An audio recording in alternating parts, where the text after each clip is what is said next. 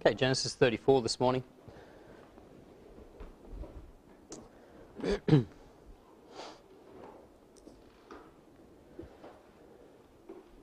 Genesis chapter 34. And let's begin reading from verse 1, and then we'll have a word of prayer. Genesis 34, verse 1. So then Dinah, the daughter of Leah, which she bare unto Jacob, went out to see the daughters of the land. And when Shechem, the son of Hamor, the Hivite, prince of the country, saw her, he took her and lay with her and defiled her.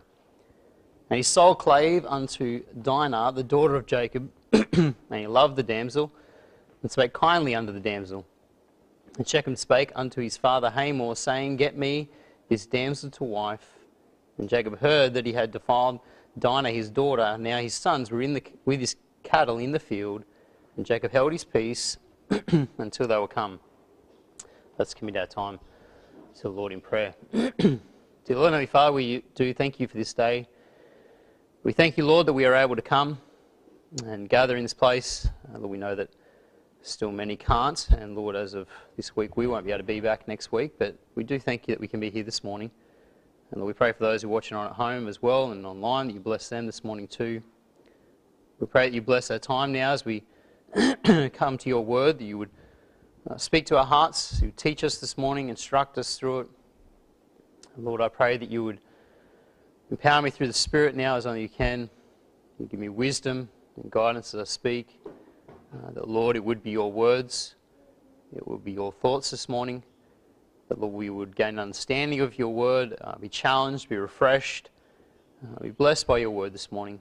And may we uh, leave singing your praises, giving all glory and honour unto your name.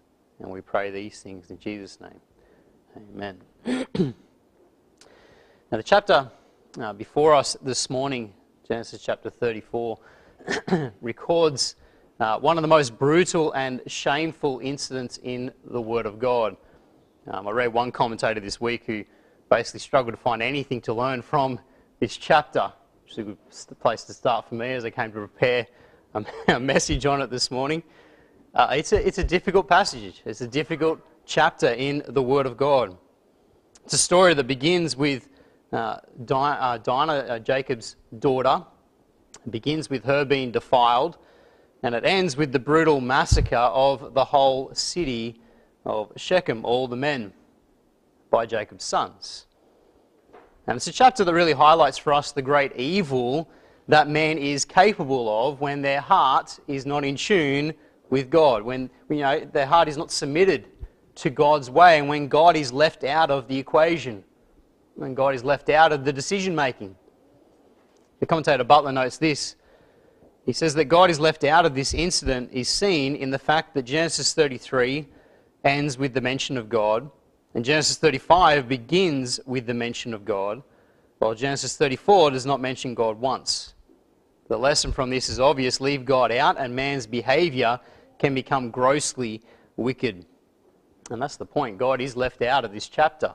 the sons of Jacob conduct themselves in many ways worse than the heathen nations around them. They bring shame and reproach upon Israel and, more importantly, upon the name of God. Now, what testimony they may have had there in the land is completely destroyed by their actions. And this morning, as we consider this terrible event, we're going to do it over the course of both messages this morning. We're going to start in this first message, this first service, by examining the cause behind the brutal events, which is Dinah's defilement. Now, we first read of Dinah in the Word of God back in Genesis chapter 30. Okay, if you remember there, uh, she's the only daughter of Jacob, mentioned there in Genesis. And it seems evident from Genesis chapter 30 that Dinah was born around about the same time as Joseph. Okay, she's mentioned just before him in that list of sons. Okay, Dinah is mentioned just before Joseph, and so it seems she's born around about the same time as Joseph. What this means is that, like Joseph, she was born at the very end of that 14 years of service for uh, his wives. Remember, Jacob had 14 years of service? Okay, it was at the end of that 14 years that Joseph and Dinah were both born. And of course, after that 14 years, Jacob would then labour another six years before leaving Haran to go back to Canaan. And so what that tells us is that when they left Haran, Dinah is around about six to seven years old. Okay, that's how old she was when they returned to the land of Canaan. And then, as we saw last Sunday, uh, upon arriving in the land, Jacob and his family settled in Succoth for a period of time, and then they moved to the region around the city of Shechem. Just go back to chapter 33 quickly, verse 17. It says, And Jacob journeyed to Succoth and built him a house, and made booths for his cattle. Therefore, the name of the place is called Succoth. And Jacob came to Shalem, a city of Shechem, which is in the land of Canaan, and he pitched, sorry, which he, when he came from Padan Aram, and pitched his tent before the city. And he brought a parcel of a field where he had spread his tent at the hand of the children of Hamor, uh, Shechem's father, for a hundred pieces of, uh, of money, and he erected there an altar and called it El Elohe Israel. And so there at the end of chapter 33, we see they've settled in this region around the land of, uh, sorry, the city of Shechem. Okay, and they bought this parcel of land, and that's where Jacob and his family are residing. And as chapter 34 begins and picks up the story, we see that they are still in that region. Okay, they're still in that same place uh, nearby to the city of Shechem. But it's important we understand that it doesn't pick up the story immediately after chapter 33. Okay, there's not a, a complete flow here. There is a gap of time between chapter 33 and chapter 34. Uh, most scholars are of the opinion that there are a, a gap of many years okay, and that the, the events of chapter 34 actually take place about 10 years after they left Haran. Okay, 10 years in total. And so what that means is that as we read this story here in Genesis chapter 34, Dinah is not a child anymore. Dinah is actually a teenager, and possibly she's about 16, 17 years old. Okay, um, that's when most scholars place this story. Okay, it might be a little bit younger, but she's around about that age. She's a teenager. And it's this teenage girl's actions and subsequent defilements which would be the root cause of everything that happens after this in the chapter. And so let's begin, first of all, here this morning by seeing her vain curiosity. Dinah's vain curiosity. Look in verse 1. It says, And Dinah went, sorry, and Dinah, the daughter of Leah, which she bare unto Jacob, went out to see the daughters of the land. She goes out to see the daughters of the land. Now, as I said in the introduction, Jacob and his family, they're living on this parcel of land. They've been living there now for several years, close by to the city of Shechem. And you know, while they're in the promised land, they're finally where God wants them to be, they're still living in an ungodly place, aren't they? Okay, all the other cities, all the nations around them are ungodly nations. And Jacob and his family, they are strangers. They're strangers in the land, and they're, while they're living in the land, they're still trying to remain separate. Okay, this is why he bought the parcel of land that's outside of the city. He's not in the city, he's outside the city, and he's trying to still remain separate, distinct, as God wants them to be. And you know, we can be sure that Jacob has uh, tried to protect his children, as any father would, protect them from the worldly influence of these surrounding nations, and especially the city of Shechem. We can be sure that he's taught them God's promises to them as a people. We can be sure He's taught them how God desires for them to remain separate and distinct from these nations. And you know, we can identify with Jacob's situation, can't we? We can identify with Jacob and his family here because we live in an ungodly world, in an ungodly place, surrounded by ungodly people. We can identify with his situation. And you know, while we are in the world, we are not to be of the world, are we? Okay, we're in the world, we're not to be of the world. We are to be different, distinct, separate. You know, as parents in particular, we have a desire and indeed a responsibility to protect our children as best we can from the world. Teaching them the truth of God's word, teaching them God's desire for us to be separate, to be different. Indeed, it's our burden to see our children grow up to honour God with their lives. And we can be sure that that was Jacob's burden. Okay, Jacob had that same burden for his children to grow up to honor God with their lives, and he's doing his best to protect his children.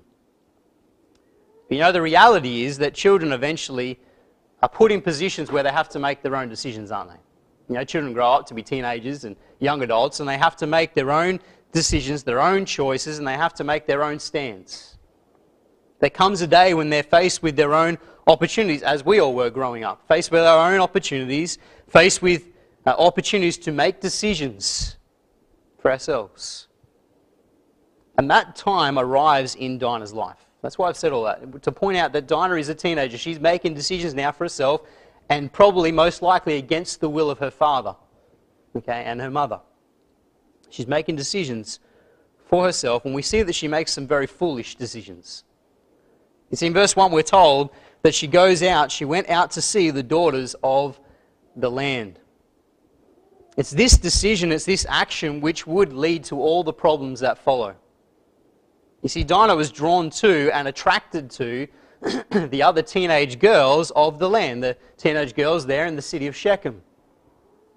And you know, we can understand her attraction, can't we? You know, you think about it. Dinah is the only daughter, as far as we know of, so she has 11 brothers, and she's on her own, and we can understand why she is curious to know what the other girls are up to in the city of Shechem. It's understandable that she would seek companionship, that she would seek other girls her own age to hang out with. But you know, while it's understandable, her actions are not excusable. See, the words here went out to see, there in verse 1. It says, And Dinah, the daughter of Leah, which she bare unto Jacob, went out to see the daughters of the land. Those words, went out to see. they're not meant to imply that this is the first time that Dinah went out to see the daughters of the land. Okay, this is not meant to imply this was the first occasion or the only occasion. The expression could actually be translated once upon a time she went out.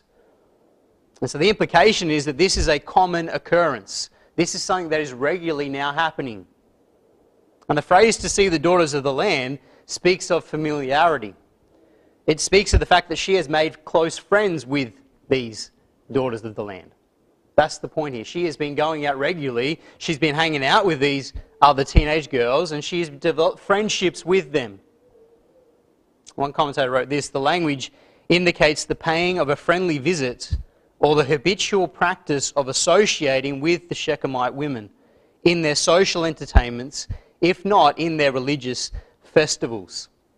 So the point is, she's chosen her friends poorly. She's chosen her friends poorly. She's been hanging out with them increasingly, going to all these events with them.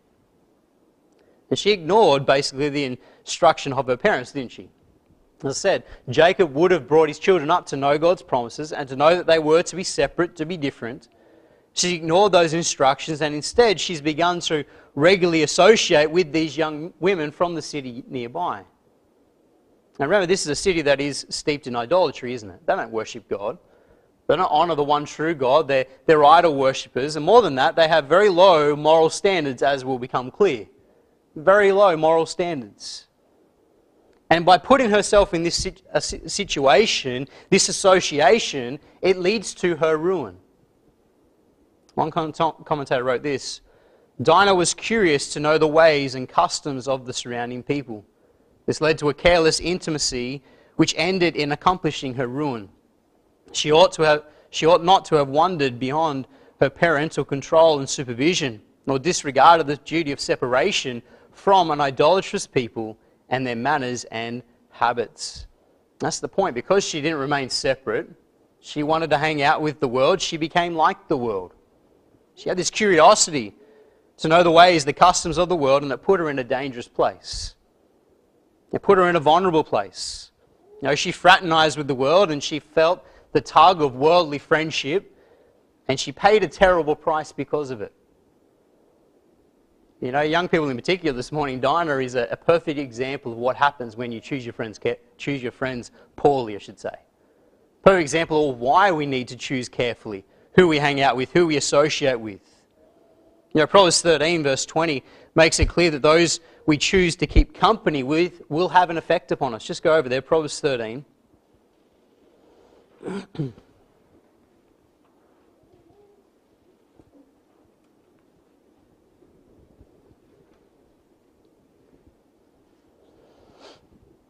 Proverbs 13, verse 20, 20 says, He that walketh with wise men shall be wise, but a companion of fools shall be destroyed. Now, God's word's clear. Our friends will either build us up, a companion of wise will be wise, they'll either build us up or they'll drag us down, destroy us. Those we associate with, those we hang around with, the influences we put into our life. 1 Corinthians 15, verse 33, likewise makes the point be not deceived, evil communications corrupt good manners. Evil friends corrupt good manners. Now, we often deceive ourselves, don't we, into thinking that it's the other way around. We deceive ourselves into thinking that by hanging out with them, we will be an influence for good. We will bring them to the Lord. We'll go and hang out with them in all these places and we will change them. But it's actually the other way around, isn't it? Evil communications corrupt good manners. The bad apple corrupts the good apples, doesn't it? Not the other way around. The commentator Butler wrote this One of the great reasons why Christian young people are going to ruin is the lack of separation. When you keep company with unholy companions, you will defile your character. By running with a worldly crowd, Dinah came into contact with unprincipled people who had little respect or consideration for high moral principles. It's true, isn't it? It's the ruin of so many of our young people today. It's the same problem this association with the world, this lack of separation, this poor choice in friends. You know, God's word is clear. We need to seek to remain separate from the world. Know, we know it well, but 2 Corinthians 6, let's just turn over there and read it. 2 Corinthians 6.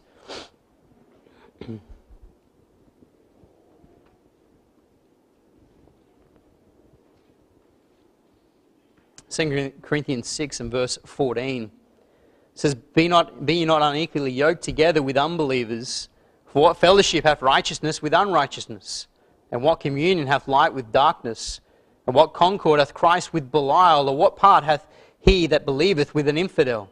Or what agreement hath the temple of God with idols? For ye are the temple, temple of the living God, as God hath said, I will dwell in them and walk in them, and I will be their God, and they shall be my people. Wherefore, come out from among them, and be ye separate, saith the Lord. And touch not the unclean thing, and I will receive you, and will be a father unto you, and ye shall be my sons and daughters, saith the Lord Almighty.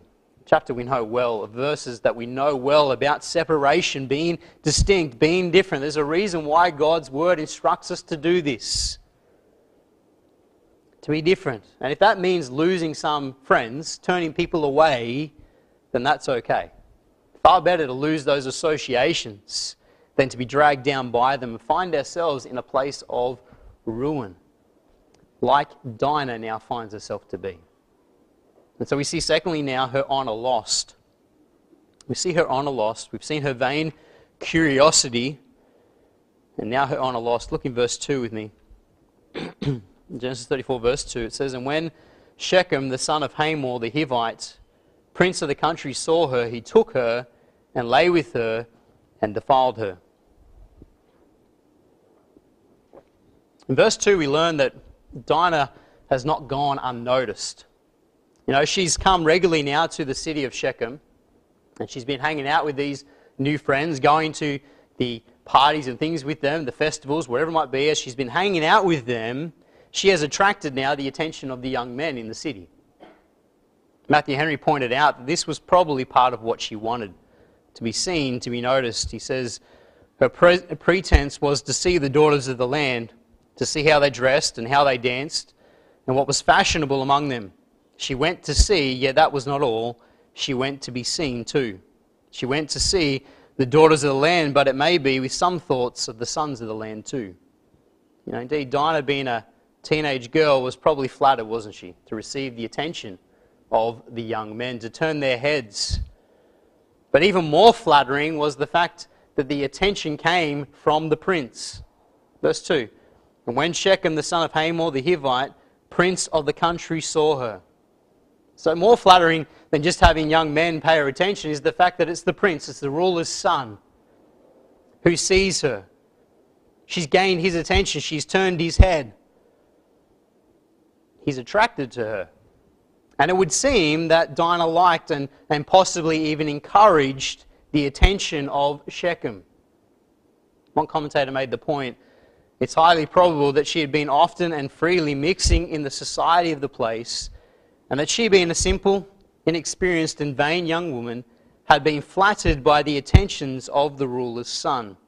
There must have been time and opportunities of acquaintance to produce the strong attachment that Shechem had for her. You see, Shechem has some very strong feelings towards Dinah, and they don't just happen if this is your first acquaintance. Shechem has some very strong feelings. You read them there. In verse 3, we're told that his soul clave unto her and he loved her.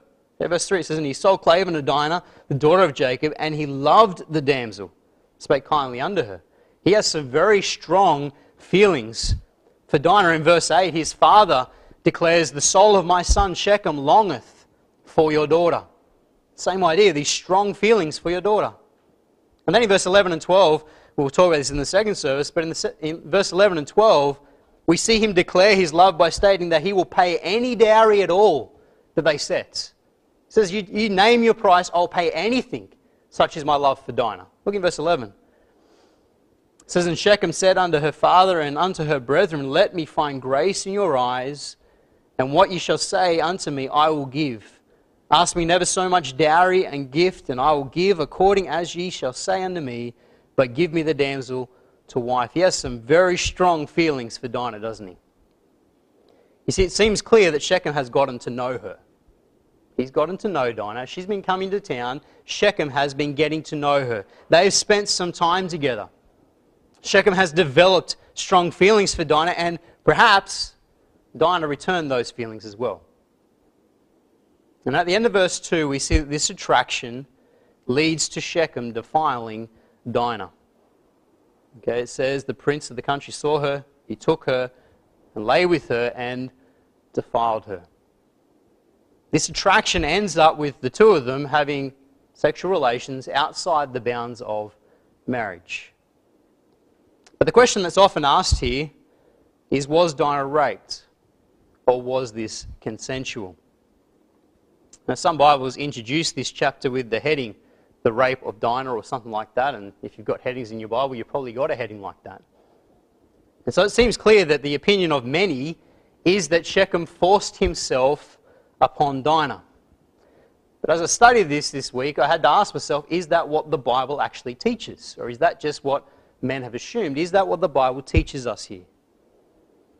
You know, those who believe that Dinah was raped point to the word translated defiled at the end of the verse, okay, where it says, and defiled her.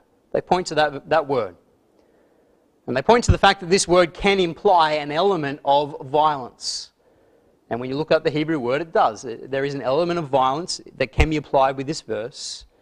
And therefore, the conclusion is that he took her and lay with her by force. They put it together with the word before lay, and they say it was by force.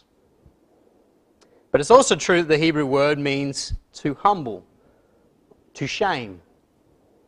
And its use here speaks to the shame attached to this sexual act.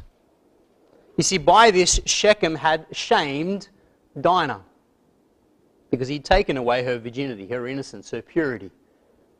She was now tarnished. She was, as we read here in our version, defiled. And the point is, I don't think we can just use this one word alone to answer the question, was she raped?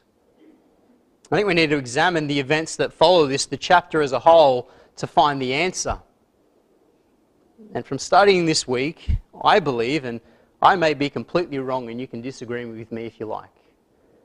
But I believe that it becomes clear from the chapter that she was not raped, but that rather it was consensual. Shechem and Dinah were two young people who loved each other. Okay, they developed strong feelings for one another. They gave into their flesh and they sinned. And there are at least three clues in the passage to this. The first is Shechem's reaction immediately after they lay together. Look in verse 2 again. It says, And when Shechem, the son of Hamor the Hivite, prince of the country, saw her, he took her and lay with her and defiled her, and his soul clave unto Dinah, the daughter of Jacob, and he loved the damsel and spake kindly unto the damsel. This is his immediate reaction. His reaction is one that his soul clave unto her. He loves her. He speaks kindly unto her. This is not the reaction of a young man who has just raped a woman, just forced himself upon her. As I mentioned earlier, it's clear that Shechem has some very strong feelings for Dinah. He loves her. And he doesn't just cast her aside here, does he, as another conquest? But rather, he speaks kindly unto her and he assures her that he will restore her honor by marrying her. That's what these words, spake kindly unto her, mean. He's speaking kindly to her. He's assuring her, I will restore your honor. I will marry you. And in verse 4, we see that it's more than just words, isn't it? Verse 4, it says, And Shechem spake on his father Hamor, saying, Get me this damsel to wife. And so it's more than just words. He genuinely loves her and he wants to marry her. And he goes to his father and he says, We need to make this right. Make the arrangements. You see, these actions here are not the actions of someone who's just raped a woman, are they? You compare his actions with those of Amnon when he raped his half sister Tamar. Let's just turn over there. 2 Samuel. 2 Samuel 13.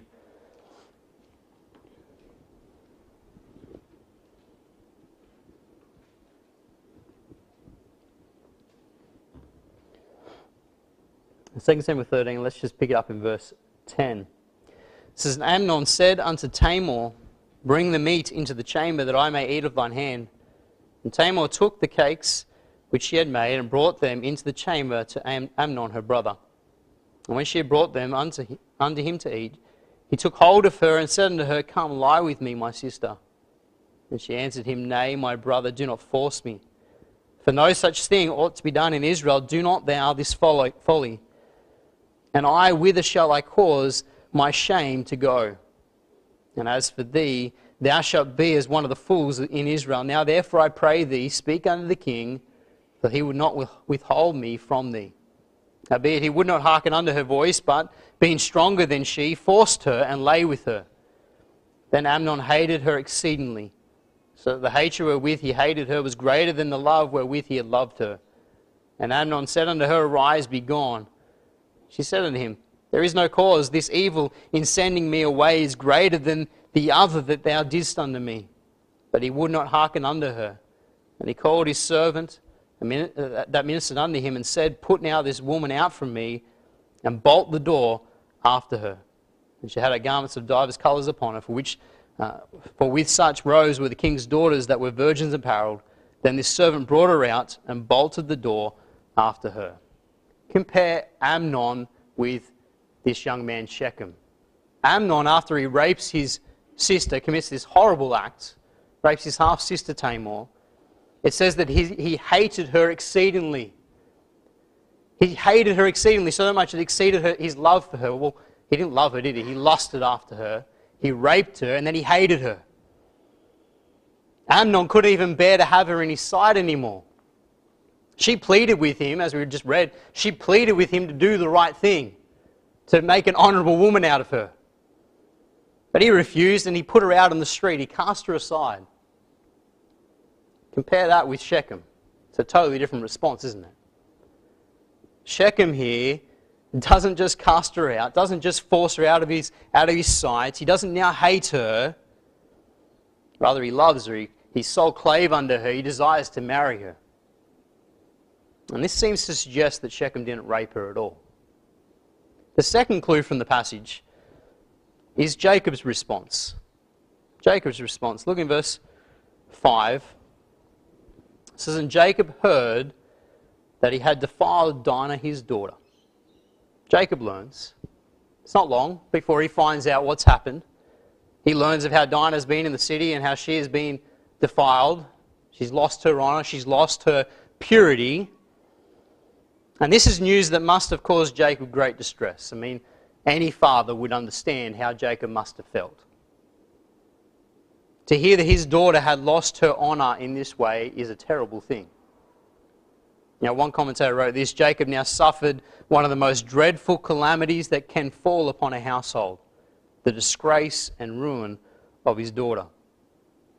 You know, if this disgrace and ruin had been the result of rape, we would then expect to read of Jacob immediately seeking justice, wouldn't we? We'd expect to read of him immediately springing into action, seeking justice for his daughter, seeking for Shechem to be duly punished and put to death. But instead, what do we read? We read that Jacob holds his peace. In verse 5, it says, And Jacob heard that he had defiled Dinah his daughter. Now his sons were with his cattle in the field, and Jacob held his peace until they were come. Jacob held his peace. This is not the response of a father who's just found out his daughter was raped, is it? It's not the response. Now, this seems instead to be the response of a father who has learned of his daughter's sin, his daughter's indiscretion, the fact that his daughter has done the wrong thing and she's lost her honor, her purity. And it's a father who will now do anything he can to make sure her honor is in some way preserved, in some way restored through marriage. One com- commentator noted this in the biblical world of the ancient Near East, when a virgin had sex out of wedlock, she was devalued in terms of her social status, bringing shame upon the family. We have to put ourselves in the, the, the customs of the day, don't we? The times. She has lost her honour, her social status is diminished, she's brought shame upon the family. That's why he holds his peace here, because he knows he now needs to act to restore it in some way, to make an honourable woman out of her. Now, God would later give laws concerning what was to be done in a case just like this. Go to Deuteronomy chapter 22.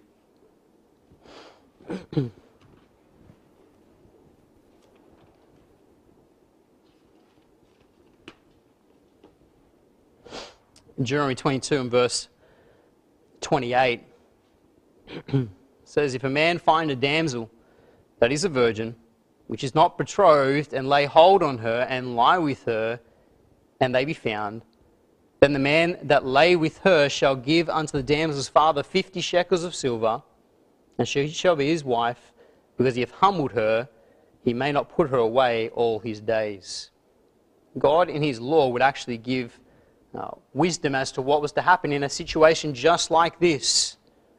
That the, the man was to pay a dowry and he was to marry the woman for their indiscretion because what they'd done, because they'd sinned. And although that law was not yet written down, it's a law that reflected the custom of the day. And so Jacob holds his peace because he knows what now needs to be done. Shechem needs to pay an appropriate dowry so that his daughter might receive some honor. Pay a dowry and marry his daughter. And those negotiations over the bride price would be carried out by Dinah's brothers, her full brothers which was also the custom of the day. And that seems to be why Jacob holds his peace until his sons come. See that there at the end of verse, verse 5? So Jacob held his peace until they were come, until his sons were come. The reason for that seems to be that the custom of the day was that the full brothers, they had a say in the dowry. They had a say in all these things. Now, one commentator noted this in the case of a family by different wives, it is not the father, but the full brothers on whom the protection of the daughter, daughters devolves. They are the guardians of a sister's welfare and the avenger of her wrongs. It was for this reason that Simeon and Levi, the two brothers of Dinah by Leah, appear the chief actors in this episode. And so it seems that custom of the day gave the brothers the right to be involved in these discussions. We look at it and think, why is Jacob not the one dealing with all this? But we've got to remember, customs were different, times were different. And so it seems that custom of the day meant that they were involved, and they were indeed, as we'll see, the chief negotiators here. And you know, this is not the first time we've seen this either. In Genesis chapter 24, remember it was Laban who was the chief negotiator in his sister Rebecca's marriage. Remember that when Abraham sent his servant out and he went, journeyed over, and he met with Laban and he arranged all the details for Rebecca to go back and become the wife of Isaac. It was Laban he talked to, her brother. The father was still alive, but he's talking to his brother. And so, according to custom, Jacob waits for his sons to be present before acting to arrange this marriage that must now take place. Again, the point is that Jacob's response here in verse 5 does not in any way suggest that Dinah has been raped. Quite the opposite. It suggests that he knew that she had a part in all this, that she had sinned and lost her honour, and he was prepared to preserve her honour through marriage. I think the final clue that Dinah was not raped is in her location throughout all the negotiations that follow. Look in verse 26. This is three days later. Verse 26 it says, And they slew Hamor and Shechem, his son, with the edge of the sword, and took Dinah out of Shechem's house and went out. Where was she throughout all this? She's in Shechem's house. Now, if she was raped, then that means that she has been held captive by Shechem against her will. And again, would Jacob have held his peace if he knew that his daughter was being held against her will? I don't think so. I don't know. I put myself in Jacob's shoes. There's no way. No way I would have held my peace. For that matter, would Shechem have come out to negotiate with her father for her hand in marriage, knowing that he had her chained up back in his house? Again, I struggle to understand. I struggle to, to see how that fits. See, it seems clear that she's in his house. Why? Because she's consenting to the relationship. She's just as much in sin as Shechem is. See, this passage before us this morning highlights the sad consequences that come when we fail to remain separate from the world. You know, Dinah, as we saw in verse 1, she went out to see the daughters of the land. She developed friendships with the world. These idolatrous people, these people with low moral standards. She drew the attentions of a worldly man and she found herself in a compromising position, a place of temptation, and she yielded to that temptation, acted according to her flesh, and she lost her honor. She lost her purity. You know, there's a reason why God instructs us so clearly in His Word to be careful to maintain that separation. You know, we are in the world, but we are not to be of the world. There is to be a clear distinction. There is to be something different about us. We are to be peculiar in the eyes of the world. Strange, different. And when we fail to maintain that separation, we're putting ourselves in danger of temptation, aren't we?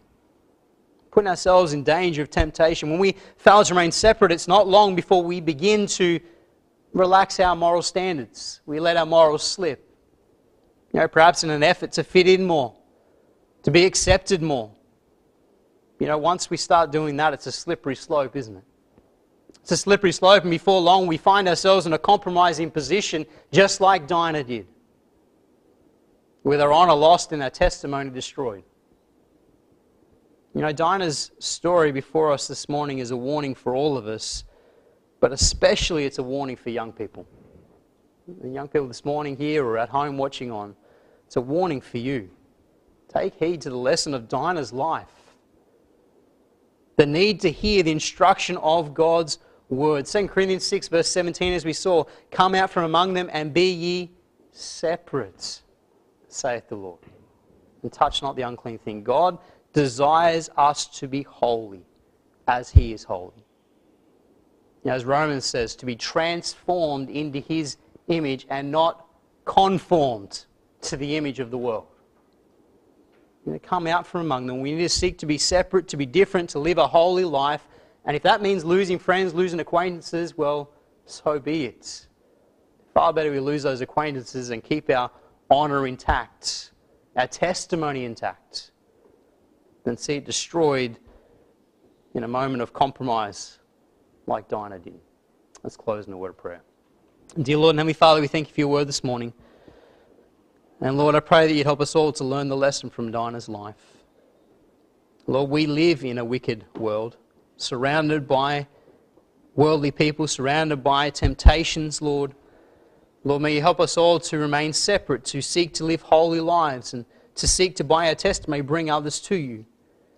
Lord, especially help the young people here as they go to school and as they make friends. Lord, help them to stand firm for righteousness, help them to be holy, help them to maintain their uh, high moral standards, Lord. Help them to maintain their purity, their honor, their testimony.